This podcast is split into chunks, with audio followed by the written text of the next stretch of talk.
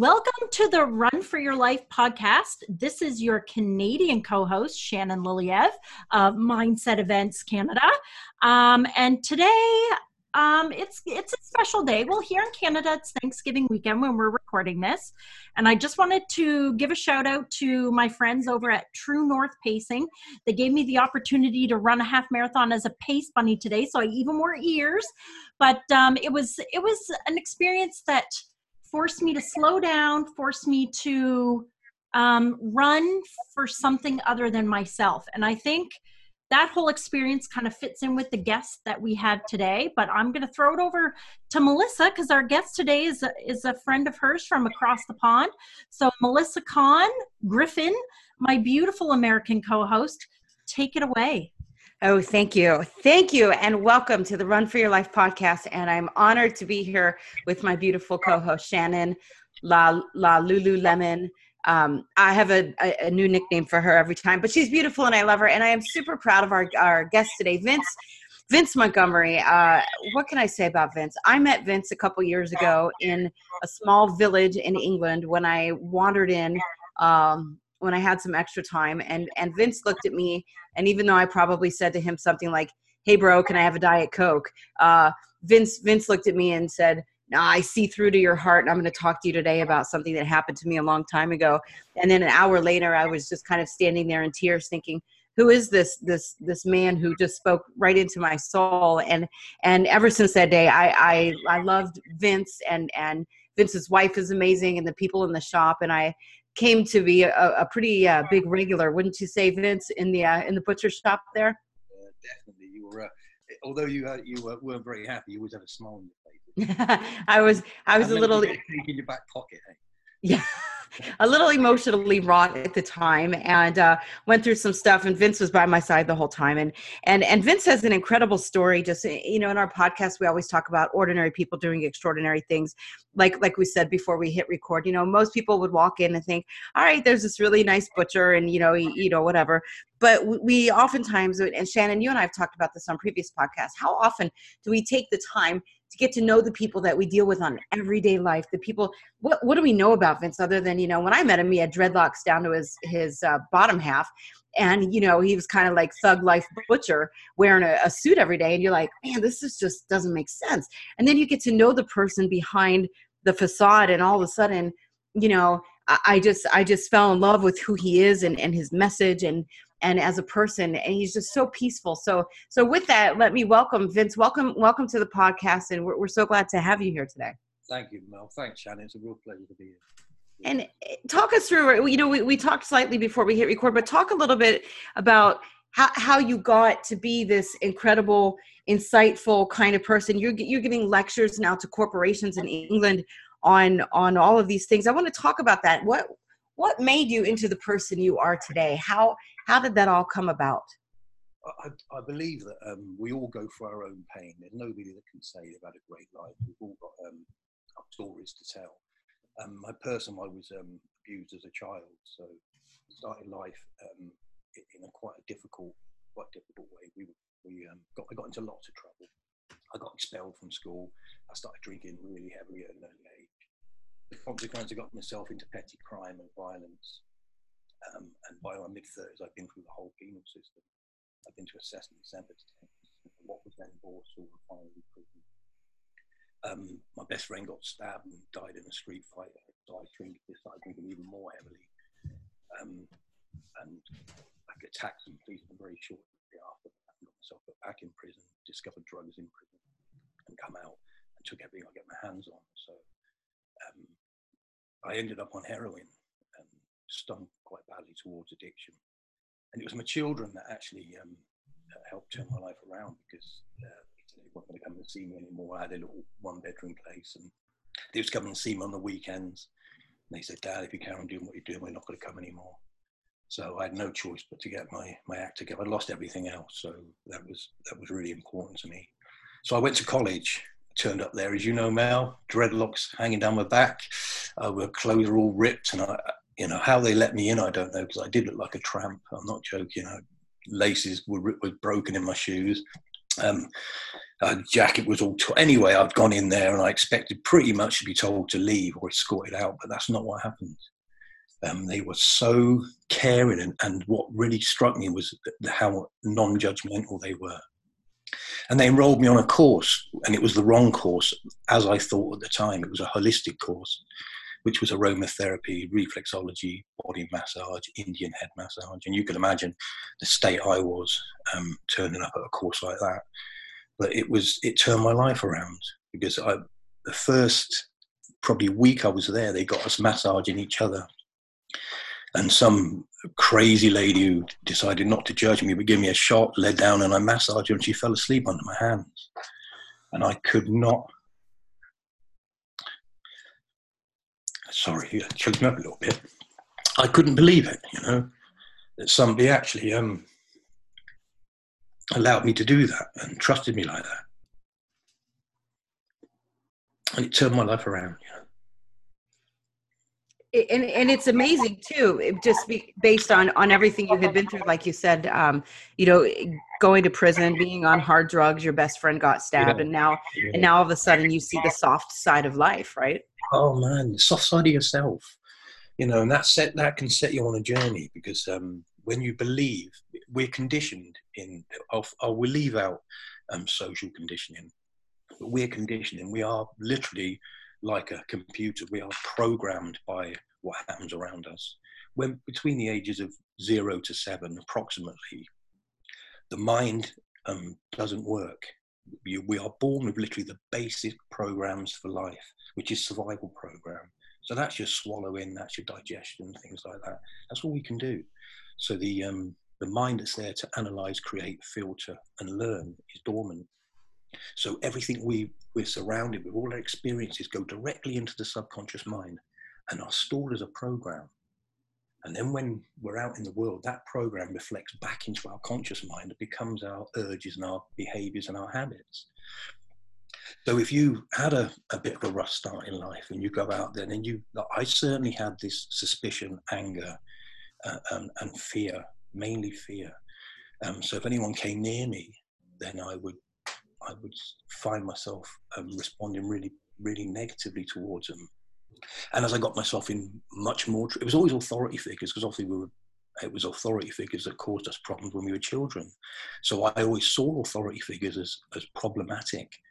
So as soon as they approached me, I was already on the defensive, which made the situation worse.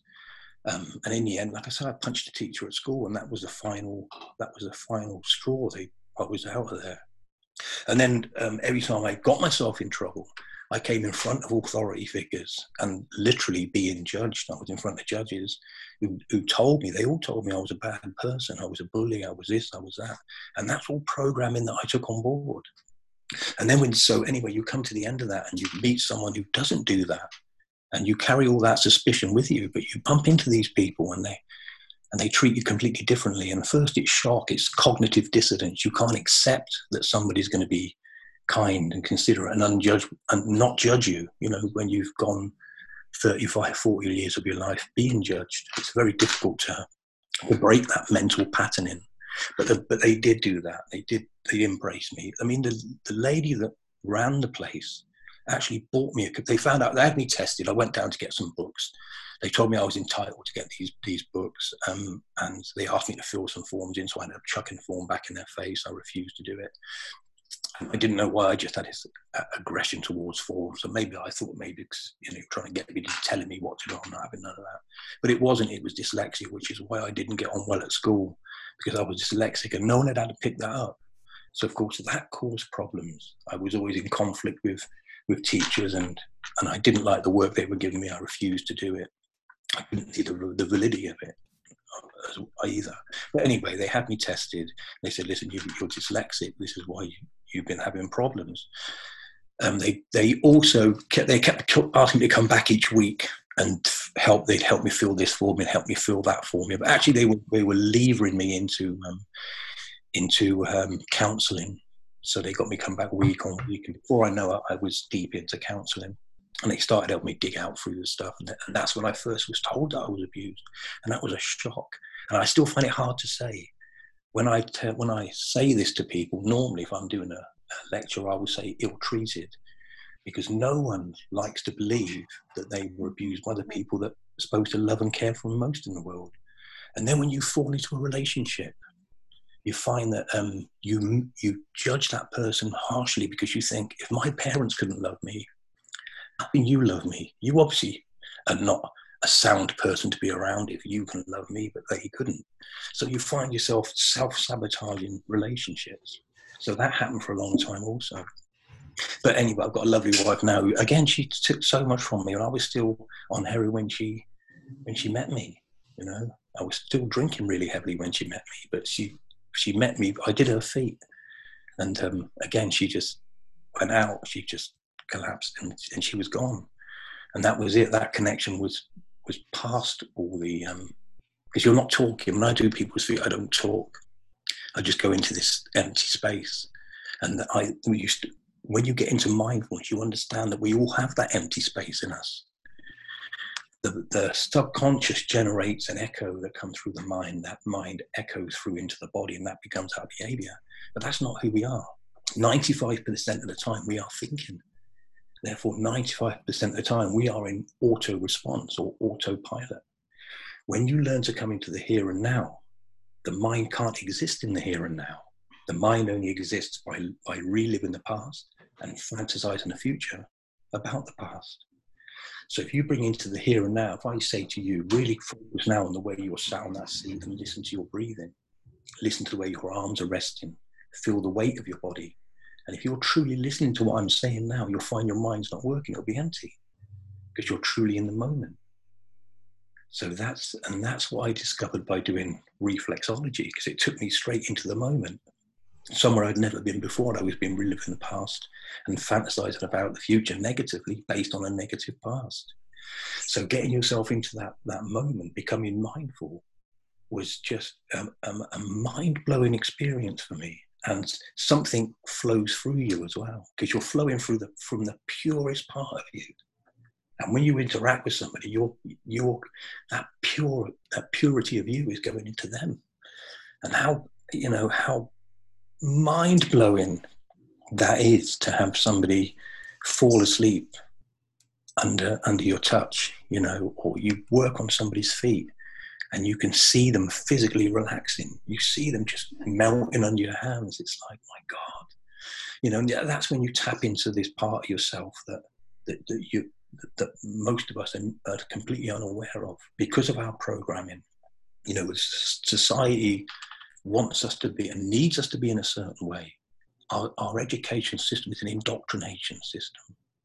We go into school and we're fluffy, wiggly, woggly shapes. We're full of potential. Hopefully, if we've had a good start in life, we're full of potential. You know, we are innocent. We, have, we carry that with us. We go into school and slowly they pat that down and they change the color to a grey shape. They knock out the they knock out the Eunice, and you become society's tool.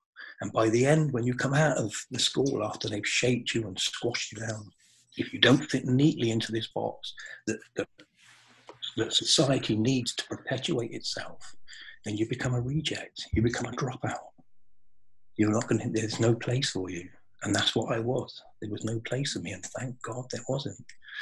You know, because I couldn't be here talking to you guys today. I wouldn't be who I am, where I am today so none of it's negative, but we, but we, we if we don't know that we, there is another part of us, we are convinced in the Western mm-hmm. world, we are convinced we are our mind and its contents. We're not. You know, I think, therefore I am, as Nietzsche said, think famous Nietzsche. Hello, what if I don't? I mean, I cease to be. No, I see, I become, because you are you are behind all that programming. You're behind all those urges, that, that habitual behavior. That's where you are. And most of us never discover that. And that's a, that's a real shame. Um, even when I look at mindfulness, how it's being taught, it's, it, I don't know if I can say this, but it's bastardized. I don't know if that's the right word to use and it can be used, but that's what exactly what's happening. Mm-hmm. We have something that's so beautiful and so pure, it's been passed down through generations. I went back to Egypt. I chased history back to Egypt to find out the first corruption of, of, um, of, of a human soul, I think is probably the right word, or human nature will probably be a better, more appropriate word. At one time, the Egyptians, who were deeply, deeply spiritual people, they never had slaves. Slaves didn't exist. If you've been to Egypt and see the beauty that they created there, no slave would ever put that much of their selves into a carving. They simply wouldn't do it. They wouldn't put that, that much of that love and attention into a painting. They revered these people they worked with and. Um, it's just beautiful. You can tell the, the nature of spirituality there. You can feel it. It's it's saturated in the walls. It's just beautiful. But they, the, um, the Egyptians moved every 250 years because the ley lines of the earth flick over every 250 years. So they would move and rebuild their city on the, the new the new ley line. They kept themselves in line with, with the energies of nature. They were fully in touch with this. They knew the importance of doing it because it kept the balance, it kept their, their male and female energies balanced. Um, the priests of the day refused to move. They said, We don't have to move, we're not going to. And at one time, we've all seen this where they would hold up a, a set of scales and you would weigh the heart against a feather. And that's symbolic again because a heart has no sin. If it's, if it's uh, a heart, sorry, a heart that has no sin has no weight. It's as light as a feather. So it was a symbolic ritual they used to do and, and they were trying to explain to, to later generations.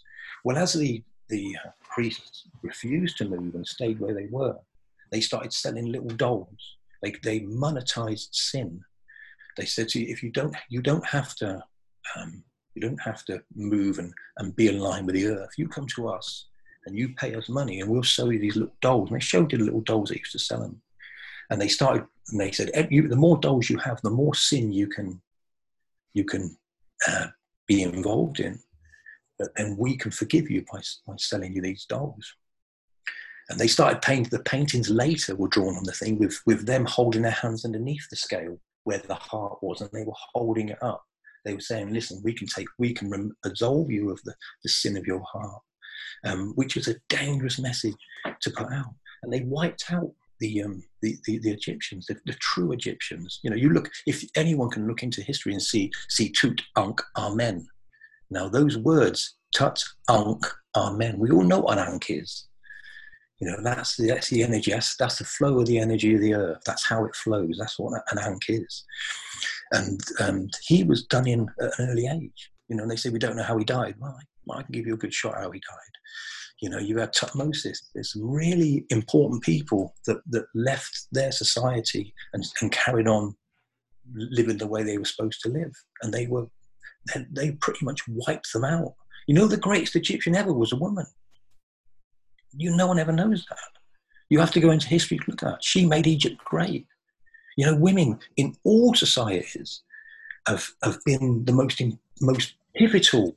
They've been the most, still in nature, we've come away from nature, but if you look in nature, it's all the female that runs the pride. And you go into ancient civilizations, it's still the women that run it. Yes, absolutely. Do you know what a woman is? You're the gateway from the unmanifested into the manifested. I like this. I like this. This is a fact. You manifest souls from the unmanifested into this world. You're the gateway. Do you know how important that is? It's mind blowing how important it is to know. It's mind blowing. But of course, the, the male energy destroyed that. Any trace of a, of a female has been wiped out. And it's all been male orientated. Yeah. And women now are trying to fit into a man's world. And you are giving up your femininity to, be, to compete with men and doing it on a very, very strong basis as well, by the way. You're becoming, but look at what that's doing to the world we're in.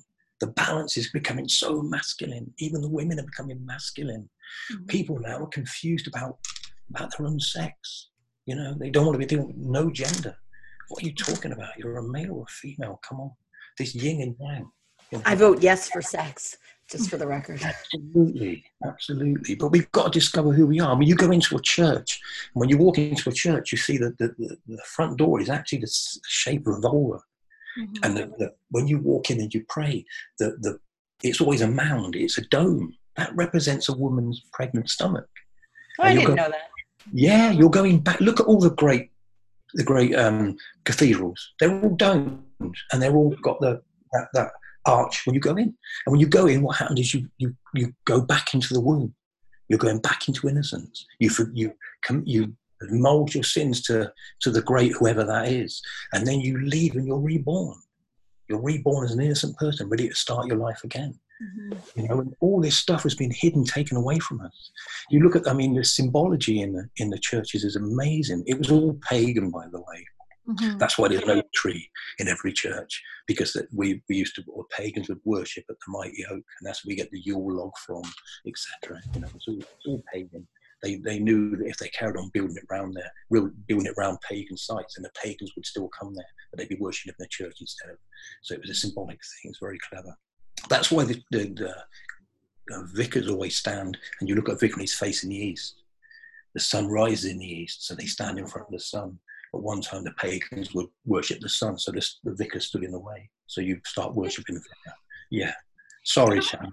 It almost feels like like we've forgotten all of this. Like yeah, now I've chatted with uh, John Fraser, who is uh, like a forest bathing expert, and you know some other people we've talked to. It's like we we need to go back to nature. We need to go back to who we are. And it Definitely. feels like there's this this resistance. Like when we talk about, you know, it's important to spend time outside and be in nature and think about who you really are. And it's like people don't want that. It's like, no, I can't. Like it seems like there's so many people who resist that and who push against it. And you know, because I felt sort of like, oh, that's so out there, that's so new age. And it's just like, but the freedom, oh. the peace that I found in doing that, it's like, if you only knew the feeling you would get from embracing all of that, like, why is there so much resistance to coming back to who we are? It's because Fear. And I would say, when you said about spending more time outside, I spend more time inside, inside yourself. Yeah. You know, we, need to go in before we go out. You know, there's we, when we go out, we, we, we're looking at the five senses, and the five senses are very easily manipulated and we have been manipulated for thousands of years. You know, when you go in, you shut, you you bring down the body, you still the body, you still the mind, and you go behind the subconscious. You discover who you are, and then you, the idea is to collect that first, and then take that into the world. Now you're taking something valuable into the world. And when you interact with people, that's what you that's where you try and come from. Sorry. I, I have a question. Isn't that is what I was saying is the biggest obstacle that is fear, right? Because we're we're all afraid of what we're going to discover when we look inside, right? Yeah. What's what are we going to see? And that, and that's Shannon goes to your point of what, why are we not doing that? Why are we stuck? I think a lot of it is is in fear of what you're going to uncover, and and we're scared of our own emotions. We're scared of yeah. what we're going to uncover, right? That's all programming, though. You know, all you're doing is you're peeling back. They are not you. Your emotions are not you. That's, that's key right there. That's absolutely key. You're, that's programming. That's the symptom of a program that you that you receive maybe at an early age. You can receive programming through trauma. That's another way of receiving. Habitual is another way, but trauma is another way of being programmed. So, and it doesn't need. Some people think tra- trauma has to be has to be big, has to be this this massive event that happens in your life. Absolutely not. You know, the smallest thing can create trauma. Um, trauma is when the conscious mind shuts down and the subconscious steps forward, which is the fight or flight response. Like the reptilian. The reptilian mind, yeah. absolutely. So that'll get that's a survival. That's our basic, our base, the, instinct we were born with, and that's there purely for protection. So if once that's that that that stress response has been triggered, which is the fight or flight response, which shuts down the conscious mind, then anything that you experience is going directly into the subconscious to be installed as a new program.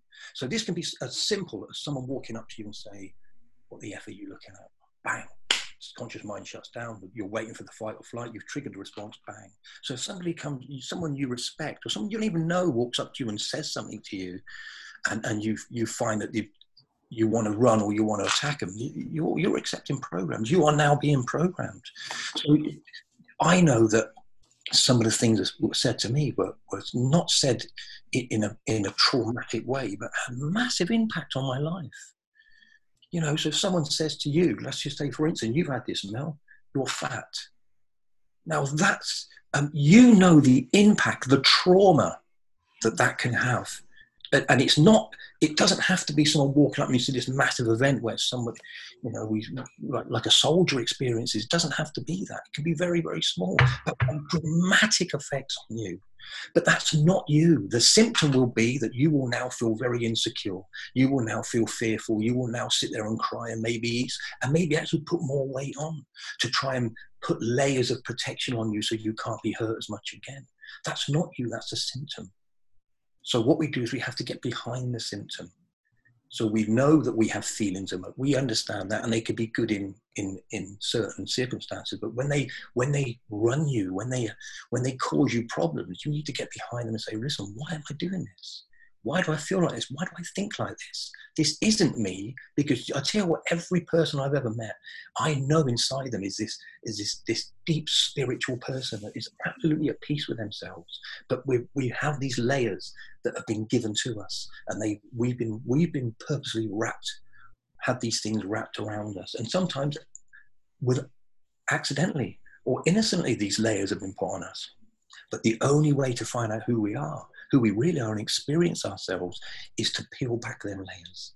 So when you do still the mind, or you still the body first, then you still the mind. And, and that's just about bringing yourself into the moment. Sorry, Shannon, you would How, no, like, how do we do that? How do we help others do that because i i feel like i'm self-aware you know i've been through therapy i i read i learn i i think i ask those questions but i see so many people who don't or who aren't willing or aren't ready how do we i guess invite them to do that? How do we help them get to the point where they're ready to start peeling back those layers?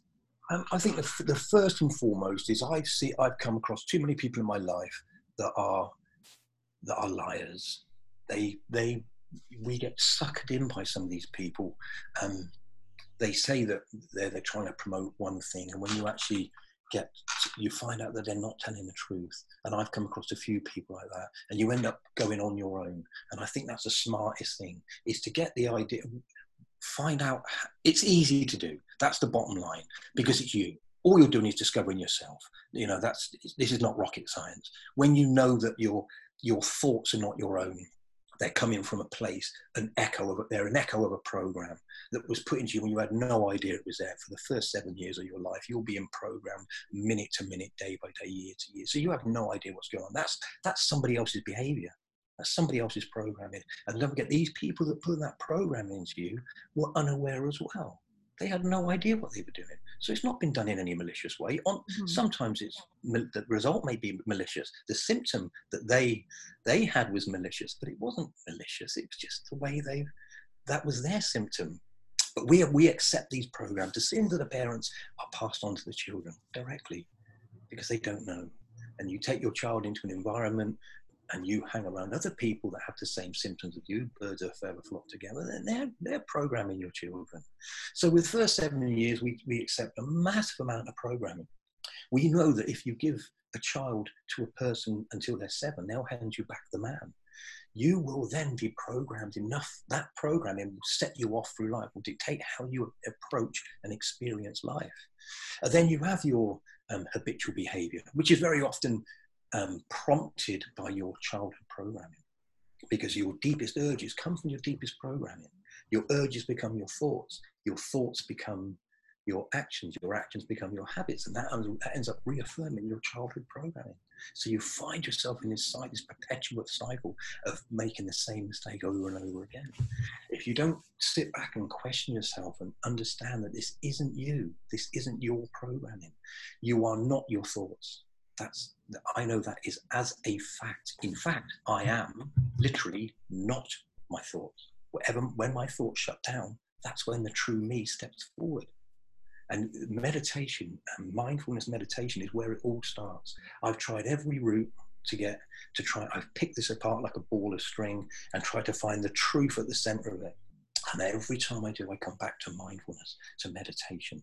And that's why it's, in, it's been handed down through antiquity.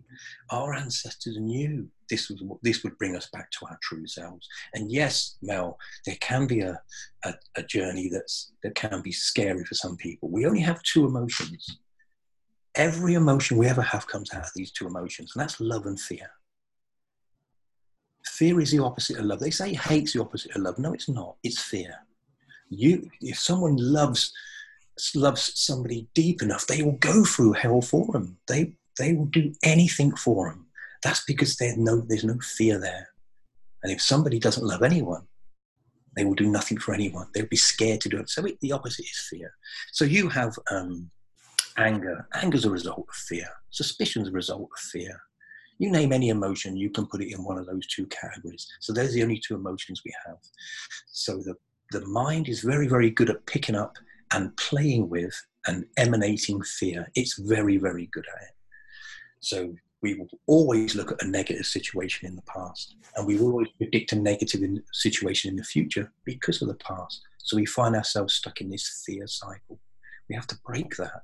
And if you look at society, your, our lowest vibration is fear, and that is the lowest chakra, the red chakra.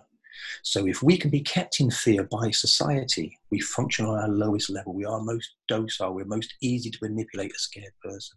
If you see someone running scared, you point in the direction, tell them it's safe, they'll run there without any question. You've got someone who's calm and still, and it's all running around and someone tries to manipulate them. It's much more hard. It's much harder to do someone who's calm and still and assesses the situation, not in fear. It doesn't allow emotions to, to dictate their actions. They're cold and they're, you know, take that cold calmness about you. you look, I'd love to be that way. Yeah, but it's, it's there, there is no reason not to. And, and, if I can, do you know what I mean? I say, it, it, I don't know. It's it's hard to express the, the state that I got myself into. I was buying drugs from a dying cancer patient, grinding down and injecting them. You know, I was in a real, real mess. So for, and, and again, I got myself in, tr- I was a real mess. That's the bottom line. So somebody like me coming from that background can say to you, listen here, I've, I know how calm you can become. I know how still and how, how much you can value your own self. Um, then anyone can do it and of course we're all at different degrees. You've got we assess people we judge people. That's the hardest thing is the fact that we judge. The worst thing we do is we judge ourselves. That's the worst. You will judge yours. I think i listened to a podcast of yours the other day where you were talking with chris and shannon yourself and you were um, um, um, your lovely husband said that it's, it's we judge ourselves and I, I sat there and I was, you know, I was fist pumping for the man. Yes, we are the worst judges of ourselves. And I think he said something like, no one will judge you harsher than you will judge yourself. You know, and I'm, I'm bang, Chris, yes, I want to run and pat him on the back because he's, he, he's so correct. We have no right, no right. We don't have enough information to judge ourselves because we don't, under, we don't understand our programming. We don't understand why we have these symptoms, these urges. We have no idea. So how can you judge yourself on that? You can't because you don't know yourself. Know thyself and to thine own self be true. You have to know yourself first. And to know yourself, you have to go in. You have to go back past these layers of conditioning. Once you get past those, find out who you are. Then, if you want to judge yourself, have a go.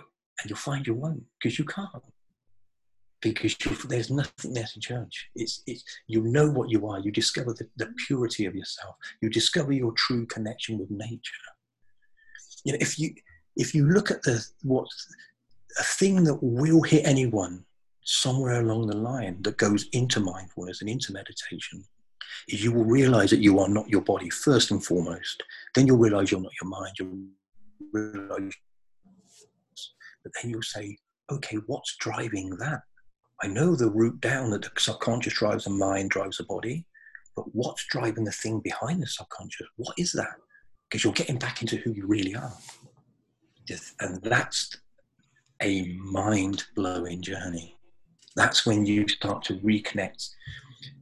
I, when I have, when I meditate, not all the time, but I've had some real which is why I've done those little pod, those little blogs, those little videos, because I meditate and I get this thing come to me. Either it's audio, like an audio thing that I can interact with, or it's a video that I watch playing, literally like watching a film go. But it happens so quick, like it's squashed down, like it's concertinaed, but you can see every single part of it. It's like a near-death experience. Anyone who's had that will know what I'm talking about. You get this, you, see your whole life and it's crushed and it feels like what happens in a second. You see the whole thing, but you fully understand it and you're at peace with it.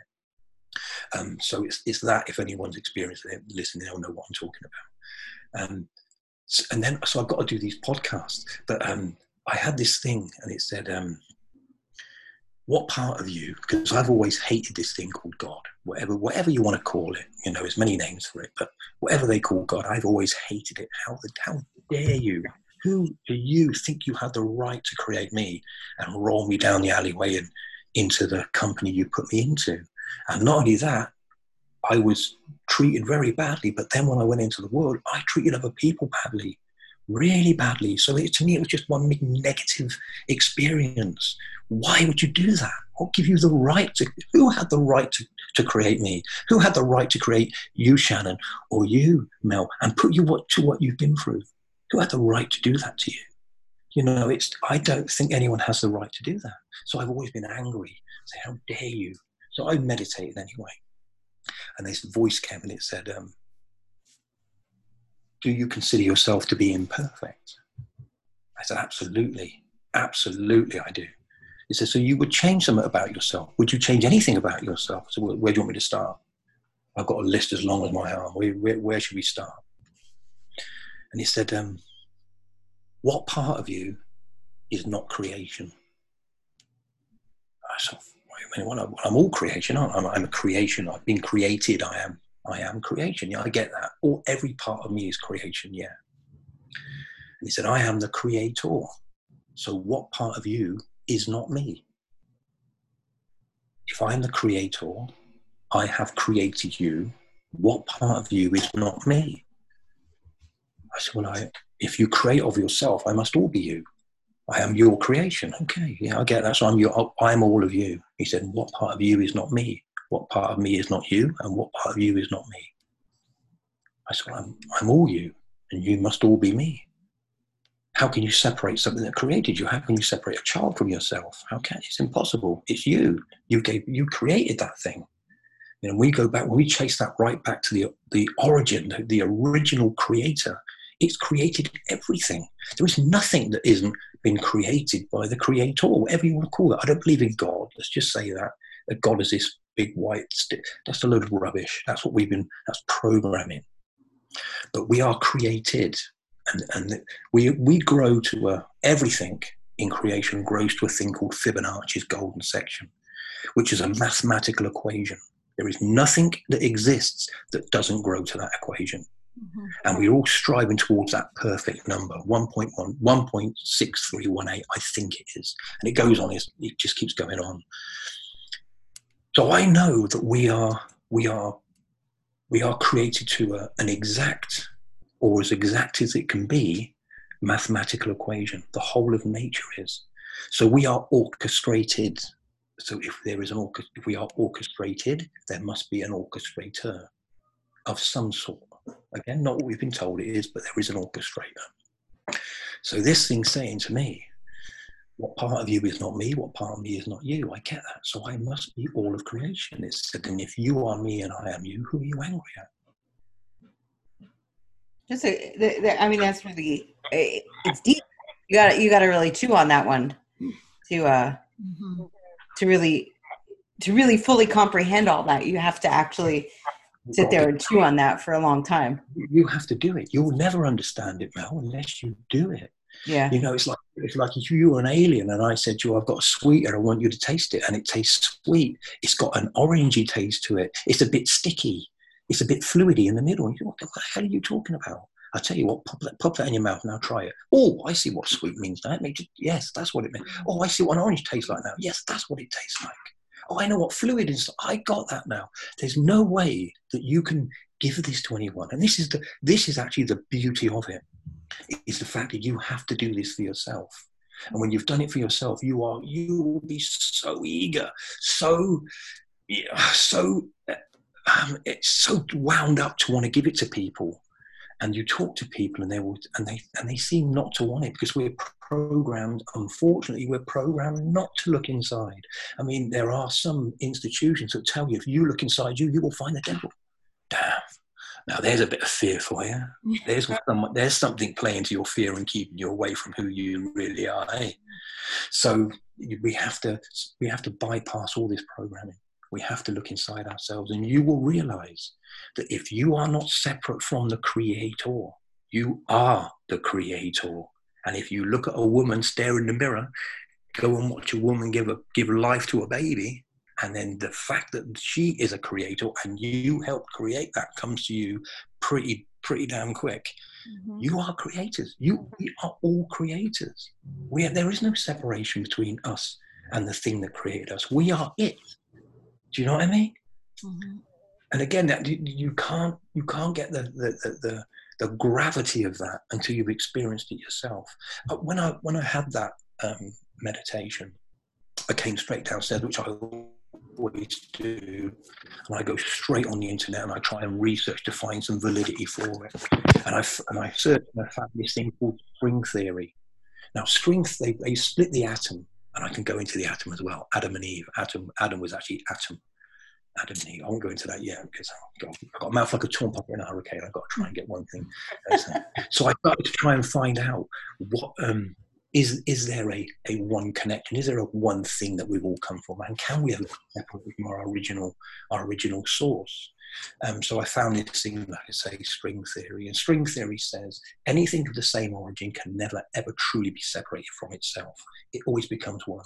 Because if this creative force is in everything and is around everything, is it lift a rock and there you'll try find me twi- split a twig and there you'll find me i am in i am out i am everything there is nothing in creation that isn't the creator it is everything because it is it is creation we're breathing it it is us. We're saturated in it. We're no different to a um, creation is like us being a, a fish in water.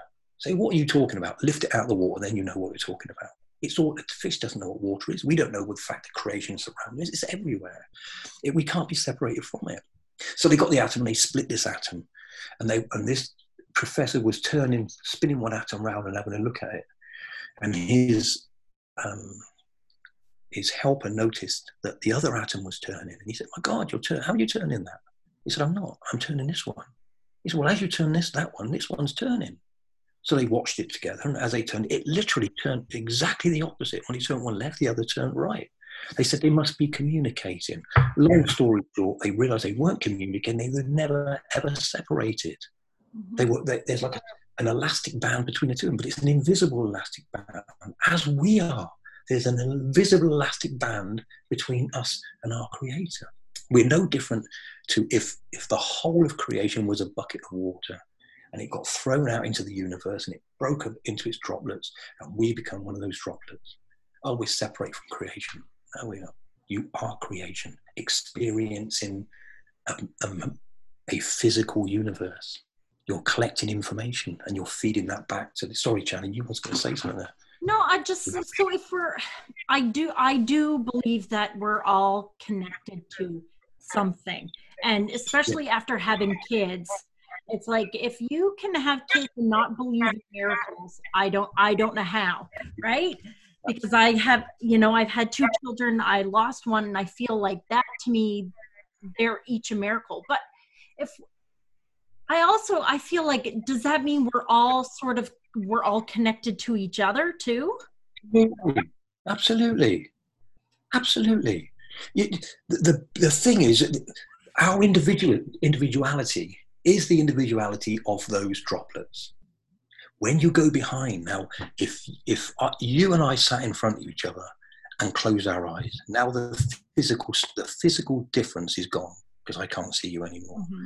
If we both go behind the mind, then the, the mind that creates our attitude, our uh, expresses our programming, is gone. Now that's that difference is gone. If we go behind the subconscious, we are both functioning from exactly the same place. We are reconnecting to our true roots. So our individuality gets broken down the further back behind the facade we go. it's it becomes a um, a veneer.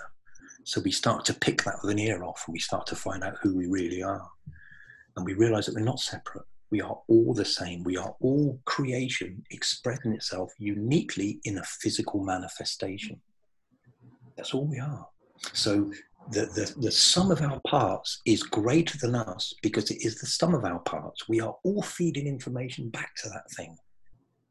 So you are creation's unique experience, exp- ex, ex, um, learning about the world, experiencing the world in the only possible way that you can. You if all three of us stood in a line and we all observed something together we will all see something different in that. We will all have a unique experience of that. So that's three different facets looking at the same thing. So if we were if we could see ourselves as as mirrors that creation looks through to experience the world and gather that information back so creation is experiencing the physical world through every single one of us. Does that make sense? I mean, it definitely. I think I think we're all connected on on so many different levels, and we find you know we find them in the, you know the way I found you in the most random of places mm-hmm. and the most random of times. Um, we find those those connections, and um, you realize, wow, you know, we, we really are we really are connected. There's there's a, a lovely saying that um, all accidents are recon- unrecognized laws. Yeah. Unrecognized yeah. I, I, would also like to point out that in the history of our podcast, I've never talked this little. Shannon, would That's you agree true. with that? That's very true. Mel has never been this quiet. I, that's that's a big compliment to Vince because uh, you know I would just go go in and see Vince and just kind of bring a cake and start eating and let him talk to me. And uh, Vince, I do I do want to ask you um, a question that we do ask many of our, our guests. So you are you game for some some folly? Oh, can you? I think your mic is is. Uh, can you right there? me? Yep, now I can. Okay, um, especially because you're British. Um, this is my favorite question. Uh, tell me what you think when I say this one word. What comes to mind? I know you've listened to the podcast before, so you're, you're gonna you already know. But let's talk about watercress, Vince. What do you think about watercress? Uh, sandwiches, watercress oh. sandwiches. You know, when we were kids at school, that was one of the, the highlights of school. We used to go in there and, and and, and we used to grow watercress, and we had watercress sandwiches and milk, and that was a real highlight at school. That was one of the you know, for me, that was very special. Same as school dinners, they were very, very special. You know, people knock them. How can you knock that? Really? Yeah, man, that was the best meal of the day. Sandwiches. Okay, I, I still I can't. I, I brought I I smuggled some seeds home, and uh, don't don't tell the government. But uh, I, I have them ready to grow, and winter is our growing season, so I'm I'm going to plant them in containers in the backyard so we can have watercress. Um, I can't say I'm really excited for it. what we've got to do is draw a put a, a face on the mud and then put the watercress in and it grows out as the hair. That'll be perfect. Like your very own chia pet. Yeah, exactly. Yes. It will it will have more hair than Chris anyways. a little bit cold, Mel, but okay. You know, heartless. That's okay. I'm still working on on finding my inner beauty.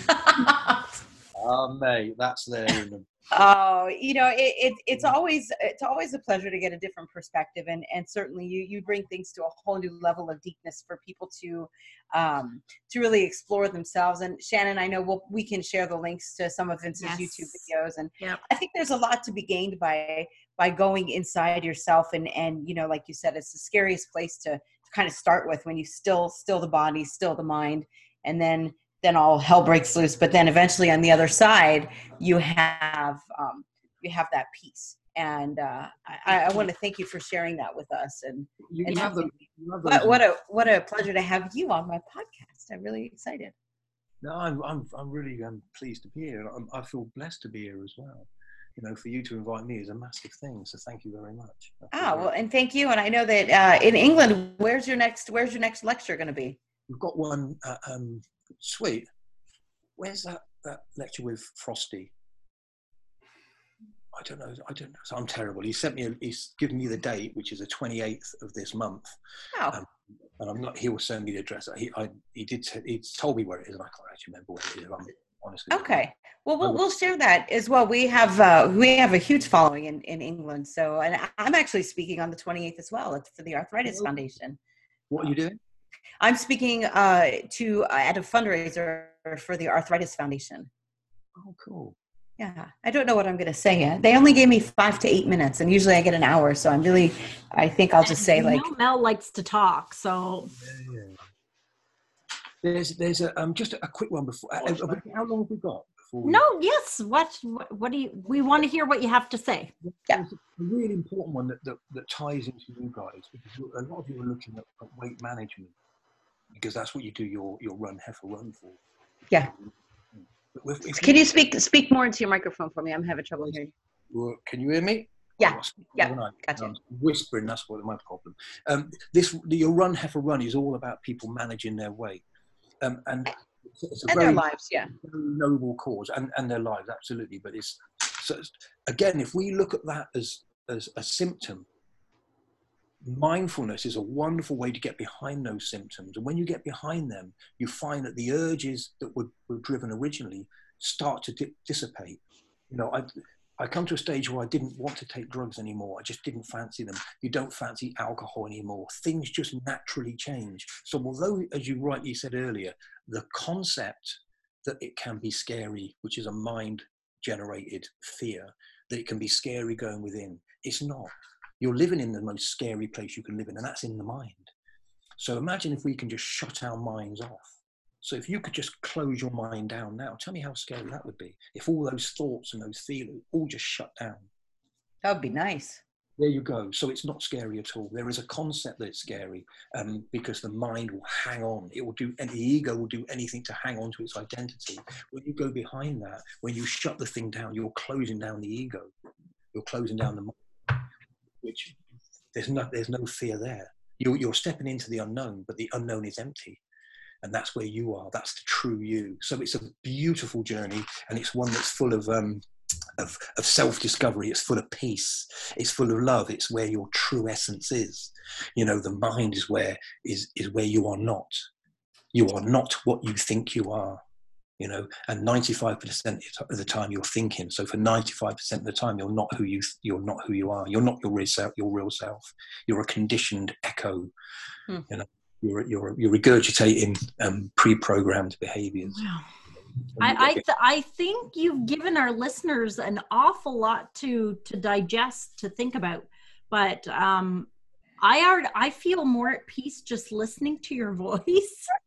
I, I, I, yeah, Vince has that way. calming, just sitting here and listening, and um, I I hope that our listeners uh, check out your videos on YouTube and and start this journey you know back into themselves and to discover who you really are because i do think society has spent so much time telling us who we shouldn't be and who you are isn't right and who they need you to be. They need you to be a certain person to perpetuate this system. yeah, If we we all discover who we are, and we find that we don't. The, the veneer, like I say, of the, the, the veneer that of having a decent car, having this, having that, falls away. And if that falls away, and we start to find the real value of ourselves, which is in our is in our peace and tranquility, when you be absolutely at peace with yourself and at peace with the world, then these things again lose their attraction.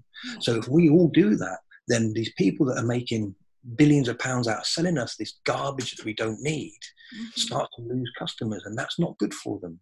So there is a fear for the system for us to do that. So the system has a, a vested interest in not allowing us to discover we, who we are which is where we go back to you said earlier shannon why has this information disappeared? Because it was it has to disappear for the system to perpetuate itself. A um, a uh, a consumerist system or a capitalist system can't survive in an environment where people are awake. It can only it, it succeeds in a, an environment where people are convinced that that's how life is supposed to be lived. That's who they are. Yeah, and I mean, when we stop living in fear of our thoughts of who we are and we start living in love, it just, That's right. yeah, it's, I mean, who wouldn't want to live from a place of love? Love for each other of love for what we have a love for who we are. And and you know like we've said loving who you are is it's we've been told we shouldn't. We've been told not to. And it can that can be one of the hardest but at the same time the most freeing things i think we can do that's in the mind again. You know, when you say, I can't, I shouldn't, I'm not, I'm this, that's because you were programmed to think that. Yeah. You get behind that program and that melts away. It no longer has influence over you. You discover who you are and you realize that you are, once you know that you are a creator, you are creation expressing itself. How can you, you love, everyone loves creation. You go out into the garden, you look at the plants growing the tree. Yeah. It's beautiful, isn't it? You know, it's so peaceful. So how can you not love that? You know, what I don't like about myself is the program that I've been given. I don't like that. I'm not going to judge it. It is what it is. We need to go through this for us to tr- truly value who and what we really are. Mm-hmm. We have to value the things that are valueless, and that is the, the, the, the consumerist system. That is, it's valueless. We're not. When we eventually decide to go back to our source, we're taking none of this garbage with us. That's right all here. That's going to be this this car that you value today. This this lovely house that you value that you spend so much time painting up is going to fall to be rubble very shortly after you're gone. It's funny, isn't it, when you when somebody leaves the house, when you find an empty house, notice how quick it gets. The windows get stove in. Notice how quick it becomes derelict yeah. because the, the value of a human being, the value of anything is not its exterior, it's not its its structure, it's the space within. What makes a home? The walls or what you put within the empty space within it? It's what you have in that empty space, and that is no different to a human being. This this is just a structure. It's a housing for the most valuable thing that we have, and that's the spark of creation. That emptiness. When we go into that emptiness, that's when you'll find your true value. That's when you'll find who you really are. I think I think there's there's no more powerful message than that. I I I think that uh, that that's a strong one to end on. I mean, I just think that that's um, that that's it in a nutshell right there. And if we could all get that and grasp that, I mean, what what a great place this world would be. You are not your emotions. You are not the sum of those thoughts. That is such a powerful message that you brought to us, and so many people need to hear that. There are so many of our listeners who are struggling right now listening mm-hmm. i mean all three of them to be fair hi mom um, that makes two two more but uh, everybody who's listening uh, is going through struggles and and looking for some way to relate and say how, will this help me and and i think that if if if, if there's a takeaway um, you know, I've I've always found you to be uplifting in the years I've known you, and you, you know, but the, there is that takeaway. It's you are not the sum of your emotions, your fears, mm-hmm. that you are so much more than that. So stop stop allowing that. I just I just want to say a huge thank you for uh, for taking the time to be with us. Yes, and, um, thank you so much. What, what, a, what a I've just been producing for some other people, some people that went through some stuff uh, uh, along with us when we were children, some some med- mindful meditation tapes from little sessions, and they found them really really helpful. So if you like, I'm more than happy to produce one to put it up for you guys who really want to experience mindfulness. All you do is you plug it in, sit there, listen to it, and you can do it led down. You're best off doing it just before you go to bed because the mind goes into theta state.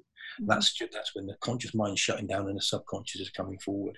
So you do it then, and and you you can start to reprogram yourself. That'd be great. Awesome.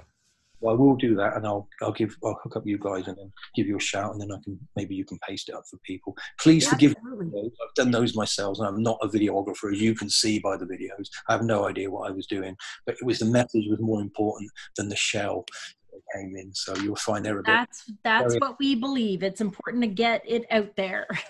And and be real. We we appreciate you. Thank you so yes, much. thank you so much. And thank you for inviting me again. I say it's a real pleasure. I genuinely, from my heart, it's a real pleasure. Oh, I you love know, it. I love to see you. That can put this message out and get people back to themselves, the, the, the less messed up this world. If you change yourself, you've changed the world just a tiny little bit. You know, so if we all change ourselves, we've all changed the world. You know, so it's because we're part of it. You know, we can't separate it. So thank you all very much that's that's beautiful and thank you so much and we just want to remind our listeners to keep running for their running lives. life.